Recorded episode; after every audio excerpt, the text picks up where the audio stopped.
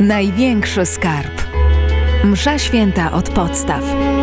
Zapraszają ksiądz Wojciech Nowicki i ksiądz Jan Frąckowiak.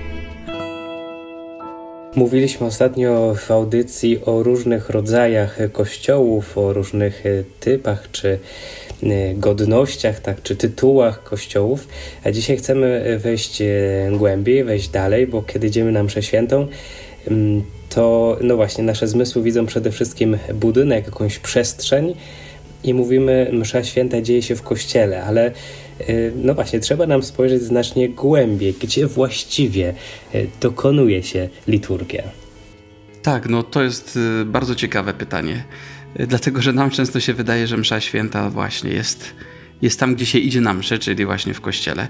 I w, w jaki sposób to oczywiście jest prawdą, ale y, warto sobie uświadomić, że pierwszym takim oryginalnym, pierwotnym miejscem, jeżeli tak można powiedzieć, niektórzy tak w teologii mówią, pramiejscem liturgii, jest osoba Jezusa Chrystusa.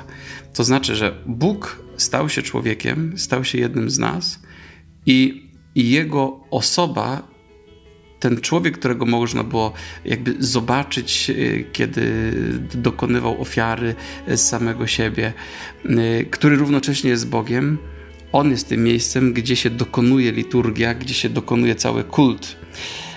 A potem dalej jest jakaś taka kontynuacja, to znaczy kontynuacją tego miejsca jest zgromadzenie uczniów Pana, czyli właśnie Kościół jako wspólnota. Dlatego, że msza święta, liturgia jest sprawowana właśnie tam, gdzie są uczniowie Pana. I stąd od starożytności ta wspólnota nazywana jest właśnie Kościołem, po łacinie eklezja, a miejsce, w którym ci pierwsi uczniowie zaczynali się spotykać, no to najpierw był to zwykły dom mieszkalny, a potem już nieco później tak zwany tak zwany domus ecclesiae, czyli dom kościoła. Mm, no i stąd, już e, blisko do nazwy Kościół jako ten budynek, w którym e, się spotykamy, aby wspólnie mszę świętą e, celebrować. W Starym Testamencie w, właściwie w domu Bożym, tak to powiedzmy, w świątyni, no, mieszkał tylko Bóg i właściwie nie było wolno wchodzić. My już inaczej patrzymy. Oczywiście w domu Bożym, w kościele, w świątyni też mieszka Bóg. Rozbił tam namiot, tabernakulum to jest właśnie namiot, jest obecny w Najświętszym Sakramencie, ale mamy znacznie większy przystęp, bo wchodzimy do tego pomieszczenia, do tej przestrzeni, w której dokonuje się liturgia, jesteśmy zaproszeni bliżej. To można by powiedzieć w jakimś sensie, że e, powinniśmy się, skoro to jest dom, też czuć tam jak w domu, to znaczy czucie tam swobodnie i znać, znać tą przestrzeń jak własną mhm. kieszeń. Mhm. Tak, to znaczy myślę, że y, trochę tak i trochę nie. Dlatego, że rzeczywiście y, świątynia chrześcijańska jest jakimś fenomenem, jest jakąś taką nowością absolutną, której wcześniej w historii nie było. Dlaczego? Dlatego, tak jak właśnie mówimy, e, w starożytności, na przykład w świątyni jerozolimskiej, mm, pobożni Żydzi przychodzili do świątyni, ale do niej tak naprawdę tam do wnętrza nie wchodzili. E, właściwie byli gdzieś na dziedzińcu świątynnym, e, przed sanktuarium, w pobliżu ale nigdy nie wchodzili do sanktuarium. Dlaczego? Dlatego, że w sanktuarium byli przekonani, tam mieszka tylko Bóg. I właściwie do samego sanktuarium za zasłonem mógł wejść e, arcykapłan i to tylko jeden raz w roku, aby dokonać e, przejednania. A pobożni Żydzi przychodzili ze swoimi ofiarami przed tę świątynię i tam e, składali to, co mieli do złożenia, tam zanosili swoje modlitwy, ponieważ sanktuarium było tak święte, było mieszkaniem Najświętszego Boga, że nikt nie czuł się godny ani powołany do tego, żeby tam się zbliżać. Natomiast y, w świątyni chrześcijańskiej y, dokonało się coś niesłychanego, mianowicie, że Bóg zaprosił człowieka do środka, do sanktuarium.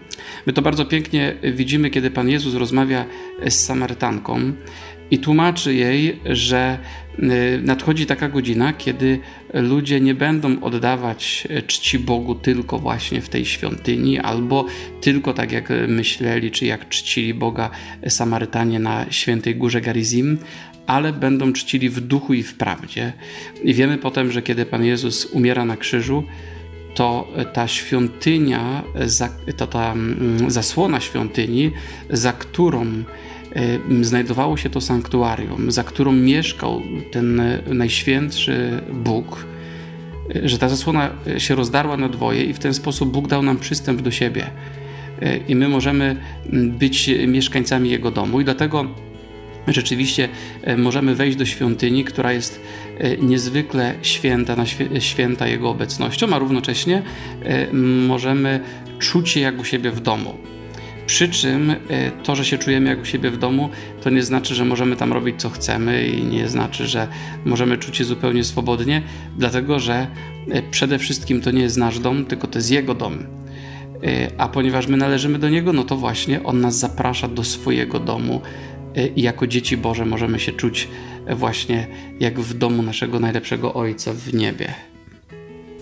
Hmm, to czułem, że trochę chwycisz się słowa swobodnie. Oczywiście no nie miałem na myśli takiej e, swobody ubrania się w dres i kapcie, może jak w domu, ale, ale raczej takiego czucia się w tej e, przestrzeni mm, e, Boga, no właśnie jak, jak w domu, to znaczy, że to jest, to jest jakiś nasz dom, że nie, nie przychodzimy jakby do miejsca obcego, tylko e, w jakimś sensie do siebie, bo nas Bóg tam właśnie zaprasza, żebyśmy czuli tę przestrzeń jako swoją, jakąś jakby obcą w stosunku do powiedzmy całości naszego życia poza e, budynkiem mhm. kościoła. Tak, e, rzeczywiście chodzi o to, że kiedy jesteśmy w kościele, to jesteśmy w domu naszego Ojca, i y, rzeczywiście to jest miejsce, gdzie gromadzą się jego dzieci, a więc to jest miejsce, które dobrze znać, y, które y, trzeba o nim wiedzieć, co tam się znajduje, jakie to wszystko ma znaczenie, do czego to wszystko służy, jak ma nam pomagać przeżywać tę jego obecność, a równocześnie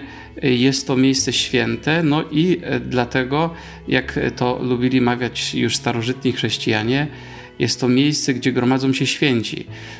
My dzisiaj, kiedy mówimy święty, no to nam się wydaje, że jest to jakaś taka osoba moralnie doskonała, ktoś, kto już e, na przykład przez proces beatyfikacyjny albo kanonizacyjny został wyniesiony do chwały ołtarzy. Natomiast e, starożytni chrześcijanie mówili, że chrześcijanin to jest święty. Zresztą, kiedy święty Paweł pisał swoje listy e, do chrześcijan, to pozdrawiał świętych, czyli ludzi, którzy należą do Boga przez chrzest. E, niekoniecznie ludzi, którzy już są doskonali i którym wszystko wychodzi, ale właśnie tych, którzy do Niego należą. Więc e, ten dom Boży to właśnie e, czymś takim jest. Jest mieszkaniem, w którym mieszka święty Bóg i do którego wchodzą ci, którzy do świętego Boga należą, czyli Jego, jego dzieci. Hmm, a wspomniałeś w rozmowie poza audycją że wyczytałeś u kardynała Saracha taką bardzo też ciekawą e, koncepcję hmm, no właśnie czterech stopni. Tak, tak jest. Progów pewnego wchodzenia w misterium, wchodzenia w sakrum. E, tak, dlatego że kiedy mówimy o Domu Bożym, mówimy, że to jest dom świętego Boga i mówimy o sakrum, które wypełnia e, ten dom Boży, to możemy mówić o pewnych stopniach intensywności doświadczenia Bożej obecności i doświadczenia misterium świętego Boga. Y, każdy kościół, no mniej więcej wszyscy wiemy, jak jest zbudowany, ale są pewne granice, takie również w architekturze zaznaczone, które pomagają nam doświadczać właśnie tej intensywności Jego obecności. Pierwszy taki próg to jest próg świątyni. Kiedy przekraczamy próg kościoła, to w jaki sposób zostawiamy cały świat profanum, czyli ten taki codzienny, doczesny, a wchodzimy w wymiar sakrum, czyli wymiar święty. To jest, to, to jest dom Boga, go tutaj można spotkać. Czasami ludzie pytają, czy nie mogę go spotkać gdzieś indziej. Pewnie też można, ale w tym miejscu on jest szczególnie obecny. To jest pierwszy próg. Drugi próg to jest próg komunijny, czyli próg, który oddziela cały kościół od miejsca, które nazywamy prezbiterium, czyli tego miejsca, gdzie jest ołtarz, ambona, miejsce przewodniczenia, tabernakulum zazwyczaj także. Y, I zazwyczaj właśnie w tym prezbiterium, czyli za progiem komunijnym, można powiedzieć, te misteria Boże są bardziej obecne, dlatego że to właśnie tam w prezbiterium, za progiem komunijnym, na ołtarzu składana jest najświętsza ofiara. To właśnie tam na, z ambony jest głoszone Boże Słowo, a kiedy my chcemy przyjąć Chrystusa w Komunii Świętej, to podchodzimy właśnie do tego progu. I ten próg pokazuje nam, że tutaj Pan jest obecny, jakby to powiedzieć, bardziej. Jest jeszcze trzeci próg, który nam może się wydaje tak no mało przypomina jakiś stopień, ale od strony takiej duchowo-teologicznej jest to ewidentnie jakiś próg, a mianowicie y, ołtarz. Ołtarz jest nie tylko jakimś stołem, y, przy którym Bóg nas posila, swoim ciałem, swoją krwią. Jest nie tylko miejscem, na którym Boży Syn składa ofiarę samego siebie, ale jest też progiem, kiedy ksiądz stoi przy ołtarzu, to po drugiej stronie ołtarza nie są ludzie, na których on patrzy. Czy kiedy ludzie są w ławkach i patrzą na księdza, to po drugiej stronie stopnia ołtarza nie jest ten ksiądz tylko tak naprawdę i ksiądz, i ludzie są po tej samej stronie ołtarza, po doczesnej stronie tego nietypowego stopnia, a po drugiej stronie tego stopnia jest wieczność. To jest bardzo piękna sprawa, że y, ołtarz jest stopniem, y, który oddziela doczesność od wieczności. My widzimy pewne sprawy, które dokonują się przy ołtarzu pod osłoną symboli, ale równocześnie y, nie widzimy tego, co, y, co jest z drugiej strony tego ołtarza, ale mamy do tego dostęp przez wiarę. I to jest trzeci y, próg, taki właśnie, za którym dokonują się misteria. I czwarty próg, ostatni z tych architektonicznych progów, pewnie także najmniejszy, to jest próg tabernakulum. Każde tabernakulum mm, ma pewne, pewne drzwi i w, tym, w tych drzwiach też jest taki próg i to jest próg e, stałej obecności Chrystusa w danym kościele w Najświętszym Sakramencie. Najświętszy Sakrament, czyli Jego najświętsze ciało, e, możemy powiedzieć sobie, że tam, gdzie jest Chrystus, tam już tam jest niebo, tam jest, tam jest Bóg. I właśnie e, za tym progiem, ołtarza, za tym progiem tabernakulum, właśnie tam w świętym, w świętej hostii, w Najświętszym Sakramencie, tam już jest niebo. I ten czwarty próg właśnie wskazuje nam na ten docelowy wymiar każdego misterium chrześcijańskiego, które sprawujemy i e, na to, za czym tęskni nasze serce, kiedy do kościoła wchodzi, nawet jak nie zawsze sobie jesteśmy w stanie uświadomić wszystkie te progi to wyjaśnijmy tylko też, czy przypomnijmy naszym słuchaczom, bo odwołaliśmy się do kardynała Saracha. Kardynał Robert Sarach to jest prefekt kongregacji kultu Bożego i dyscypliny sakramentów e, obecnie. Natomiast powiedzieliśmy też tutaj o kilku takich już elementach, które niech będą też zapowiedzią i zachętą, żeby z nami zostawać, ponieważ e, powiedzieliśmy o ołtarzu, powiedzieliśmy, czy właśnie ty powiedziałeś o tabernakulum, e, to są jeszcze takie elementy, nazwijmy to szczegółowe w kościele, do których jeszcze wrócimy, bo, bo to nie wyczerpuje to, co powiedzieliśmy, absolutnie jeszcze e, tematu. Natomiast chciałbym, żebyśmy się na chwilę zatrzymali przy dwóch słowach, które zostały użyte, żebyśmy może to spróbowali jeszcze trochę wyjaśnić i pogłębić. To znaczy, powiedzieliśmy o sferze e, sakrum i sferze profanum. Sakrum jako właśnie tej obecności Boga, profanum e, powiedzielibyśmy tej takiej bardziej świeckiej, naszej codziennej. Hmm, czy y, to tak można rzeczywiście do, końca rozdzielić te dwie sfery? Czy one się przenikają? Mhm. Y, one się przenikają, a równocześnie y, trzeba wyraźnie je w jakiś sposób zaznaczać, dlatego że my żyjemy w doczesności i my nie umiemy żyć inaczej niż w profanum, tak na co dzień, ale jednak liturgia sprawowana jest w sferze, która chociaż została wybudowana naszymi rękami, czyli jakby to powiedzieć, rodzi się w profanum, w tym co doczesne, to jednak y, jest przeznaczona do sakrum. Y, a więc jest jakąś taką, bym powiedział, niebieską oazą, która jednak znajduje się na ziemi. Czyli mm, z jednej strony my nie potrafimy tego do końca rozdzielić, ale jednak, jednak ta oaza jest czymś realnym, czymś, co faktycznie istnieje. E, niektórzy mówią, że na przykład w kościołach zazwyczaj wewnątrz nie ma zegaru. Czasami oczywiście jakiś zegar się znajduje gdzieś tam z boku, ale zasadniczo zegary są na zewnątrz, czyli na wieży na przykład starych kościołów. Dlaczego? Dlatego, że na zewnątrz kościoła jest to profanum, czyli doczesność, jest czas. Natomiast w środku w kościele, tam już w jakiś tajemniczy sposób dokonuje się wieczność. Tam już ten zwykły czas, oczywiście na naszych zegarkach cały czas bije, cały czas jest wskazywany e, i każdy wie, ile minut w tym kościele przeżył, ale jednak misteria, które się dokonują, one już należą do porządku wieczności. I to jest bardzo też ciekawa rzecz, że ten brak zegara wewnątrz kościoła y, przypomina nam, że Bóg w czasie liturgii y, wynosi nas poza ograniczenia naszego, y, naszych jakichś tam właśnie cza, czasowości i pozwala nam doświadczać misteriów, które przekraczają czas i które wchodzą w wieczność.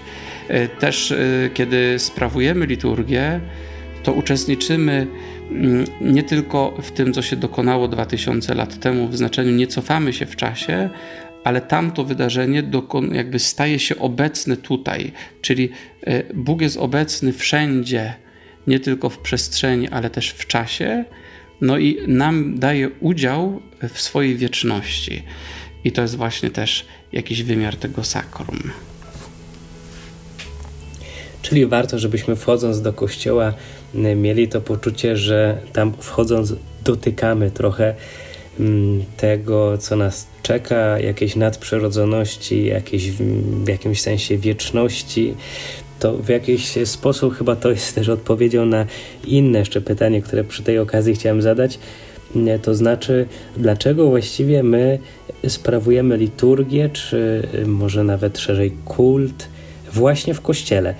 Nie w ogrodach, nie na, w jakichś polach czy placach, chociaż wiemy, że też jest możliwość oczywiście odprawiania mszy świętej polowej, ale zasadniczo sprawujemy jednak msze święte, liturgię w kościołach. Mhm. Tak. Yy, każdy kościół yy, przypomina nam o paru bardzo ważnych sprawach. Mianowicie na środku kościoła stoi ołtarz, Y, I ołtarz jest jakby takim najważniejszym punktem każdego kościoła. Nie ma kościoła chrześcijańskiego, nie ma katolickiej liturgii bez ołtarza. Dlaczego? Dlatego, że ten ołtarz jest, y, uświadamia nam właśnie obecność Chrystusa i tak jak na ołtarzu widzimy sprawowaną Najświętszą ofiarę, to tak naprawdę Chrystus w tym symbolu jest obecny i uświadamia nam, że On realnie e, dokonuje swojego działania, swojej ofiary. Mm, oczywiście my możemy gdzieś jakiś ołtarz tymczasowy mieć e, ze względu jakiś, na jakąś wyższą konieczność, natomiast w normalnych okolicznościach musimy mm, mieć tę przestrzeń, która e, wyraża to, co się dzieje. Liturgia nie jest tylko czymś tymczasowym, nie jest jakimś przedstawieniem, które na prędko można zorganizować gdziekolwiek, ale liturgia jest misterium, które y, daje, jakby jest u fundamentów y, życia, które, y, które otrzymujemy dzięki łasce Bożej i dlatego ta przestrzeń cała też nam o tym mówi. Poza tym każdy kościół zbudowany zazwyczaj z jakichś cegieł czy z innych właśnie z innego budulca, on nam też uświadamia, że my jako e, Kościół ten duchowy, czyli wspólnota, jesteśmy też niczym takie kamienie, e, z, które, z których Chrystus buduje tę duchową budowlę Kościoła. Że Kościół to nie jest coś, do czego sobie sami należymy, bo tak nam się podoba, bo tak sobie wybraliśmy, ale dlatego, że zostaliśmy wybrani, żeby być elementem tego kościoła i każda świątynia też o tym nam przypomina. To jeszcze dodajmy, że jest e, taki szczególny obrzęd, e, w którym e, budynek kościoła wzniesiony zostaje właśnie oddany Panu Bogu na wyłączny użytek. To znaczy, ludzie mówią, e, ten budynek przeznaczamy właśnie do tego, żeby był tym wejściem dla nas w przestrzeń, w przestrzeń sakrum. i to ten, ten obrzęd nazywamy konsekracją. No, faktycznie według takich nazw posoborowych mówimy o poświęceniu Kościoła, chociaż w tradycji rzeczywiście używano takiego pojęcia konsekracja. To jest taki oficjalny ryt, który sprawowany jest zawsze przez biskupa i on złożony jest z kilku takich bardzo ważnych elementów. Najważniejszym elementem jest modlitwa, potem namaszczenie ołtarza i ścian, potem okadzenie e, świątyni, najpierw okadzenie ołtarza, potem okadzenie e, całego budynku i wspólnoty, która jest obecna. I potem jest jeszcze obrzęd oświetlenia, czyli wprowadzenia światła w tę przestrzeń. Y, pewnie niektórzy nasi słuchacze mieli kiedyś okazję w takim pięknym rycie uczestniczyć, zazwyczaj wtedy, kiedy mm, wspólnota parafialna zwieńczyła dzieło budowy swojego kościoła, i wtedy ksiądz arcybiskup przyjechał i dokonał tego obrzędu. Y, ale jednak zazwyczaj w historii danego budynku, danej świątyni, tylko jedno pokolenie jest wyróżnione tym zaszczytem, że może uczestniczyć w tym obrzędzie, ponieważ wszystkie następne już uczęszczają do kościoła, który już kiedyś został konsekrowany. A taka konsekracja dokonuje się tylko raz w życiu danej świątyni. Jest to obrzęd, który e, uświadamia nam, że to nie jest już zwykły budynek, w którym może się dokonywać cokolwiek, ale jest to budynek uświęcony Bożą obecnością i tylko do e, celów kultycznych, liturgicznych jest on przeznaczony. Jest to obrzęd bardzo piękny, bardzo bogaty w symbole, ale równocześnie też bardzo tak duchowo ważny.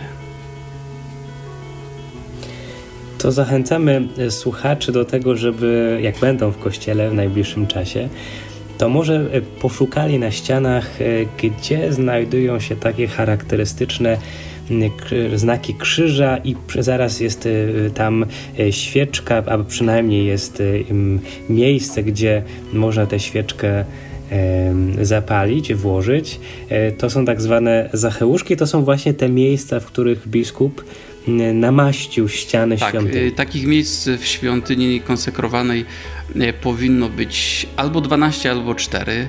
E, według takiej starej tradycji 12 miejsc, w których biskup namaszcza ściany, e, przypomina nam 12, 12 apostołów, na których cały Kościół, jako ta duchowa, duchowa budowla, został wzniesiony.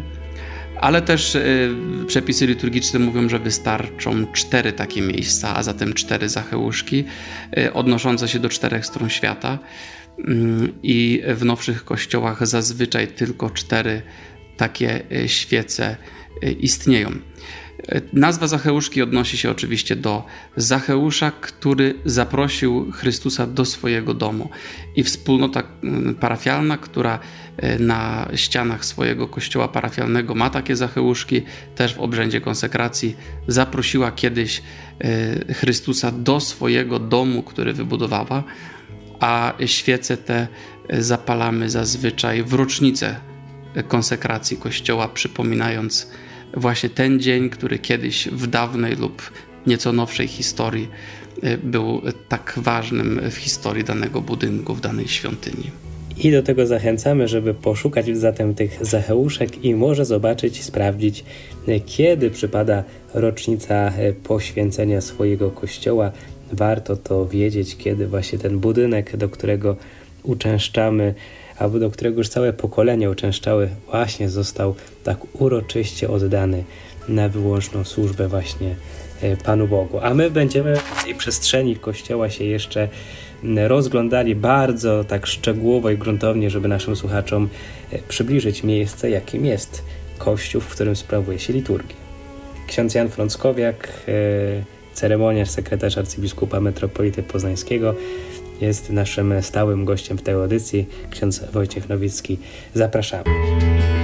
Największy skarb. Msza święta od podstaw.